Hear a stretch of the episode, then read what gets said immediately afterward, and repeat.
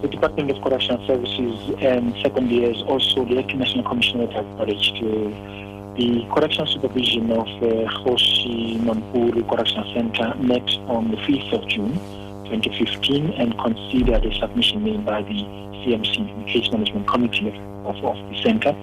and has made a decision that uh, as from the 21st of August, uh, Oscar Pistorius will be placed under correctional supervision, which means he will complete his sentence under monitoring in community. Mm. And as, as the decision was taken by court that he is sentenced in terms of section 2761I of the Criminal Procedure Act,